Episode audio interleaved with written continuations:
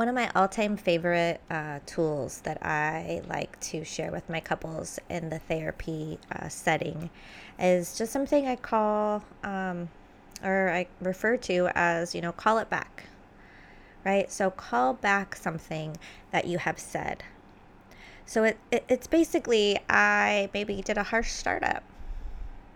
Right? Maybe I came at my husband like 100 miles an hour with a why question or a um, I can't believe you would do that kind of a tone and attitude.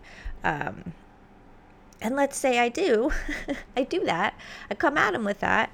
And then I instantly think to myself, that's really like you're not going to get back what you're hoping with that kind of start, with that kind of intro um, to this conversation.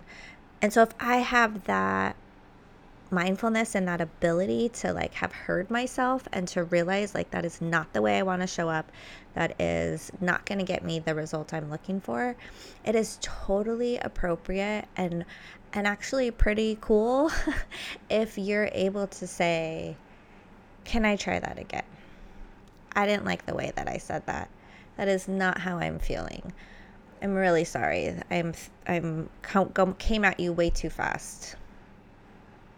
Right? Like it is so valuable and important and can really save time. So, one thing you probably will hear me refer to if you hear me on any of my videos, podcast, anything, is I really just want to save couples time. Like, that's one of my main goals. And couples waste a ridiculous amount of time in conflict. It's really important that we check our ego in these moments as well. When my husband and I first started dating, I was not a therapist, I hadn't gone to grad school. Um, I was in a different line of work. I still had a lot of my own individual um, growth and work to do. Um, and so my conflict management skills were shit. And I remember I would get into an argument and kind of quickly mindfully know that I was, you know, I mean, I could say I'm in the, I was in the wrong, but I, like, or I knew like I was kind of being extreme or ridiculous or, you know, I didn't have to be so the way I was being. right. And, but I, and I also remember literally in my brain being like, well, fuck it. It's already started. You're already in it. Just stay in it. Try to win it. Like that was the way I would approach conflict. And that is the way a lot of people approach conflict. So if we could really hear ourselves, own the fact that we started something off in a shitty way, a harsh way, with a tone, with attitude, uh, with any sort of negative energy. Can we own that? Like that's pretty pretty big, pretty like varsity level if you can be like I did not like that and I would like to try that again.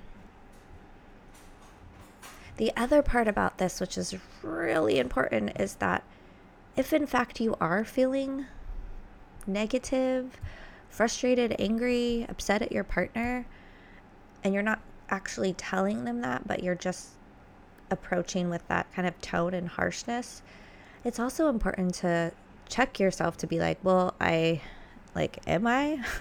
right? I have this harsh startup. Am I upset with my partner? Because if you are, then it's important to have that conversation and not just be reactive and reacting to them in an, an angry, frustrated, negative manner. So if you are actually mad, have that conversation. But if you're not, and then you're just coming at him or her with a tone, with criticism, and like you don't want to have to call it back because whatever. I didn't mean it like that. They need to not be so sensitive. That is not going to get you the relationship where everyone feels safe and and seen and heard and valued. Because it's like I, well i don't care about your feelings because i don't want to have to go back and own that. Is potentially a fear of if i own it will i have to own all of the things that have happened bad? But i promise you and this takes two people. So if you do call that back, it's very important that the other member allows for it. Doesn't say, well, no, you already started it that way. So now I'm, I'm mad because you had that tone. Again, how much time do you want to spend, waste, throw away on a process oriented fight about how someone said something, especially if they're willing to own it and call it back.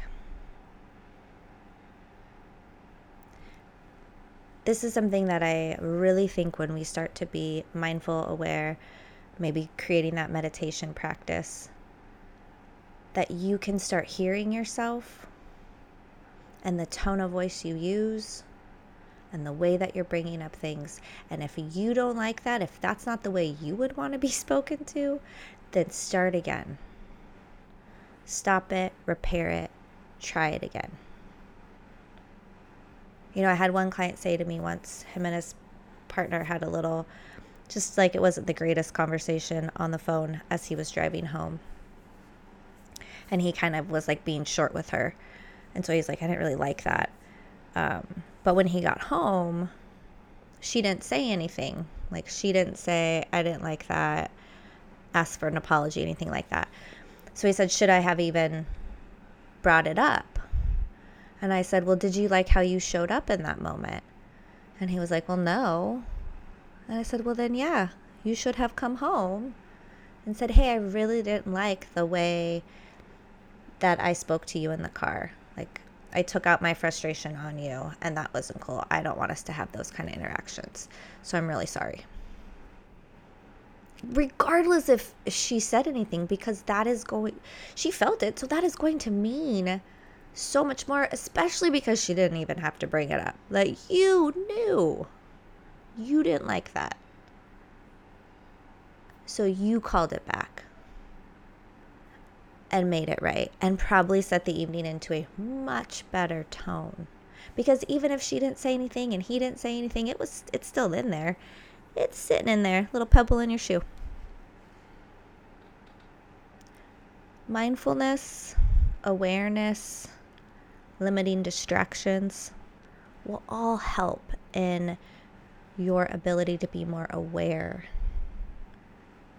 of what you are saying, how you are saying it, and if you would like to stop, repair, and good God, save yourself a lot of time. All right, so really pay attention. I'm excited to hear uh, what things you started to notice and were aware of. All right, guys, take care.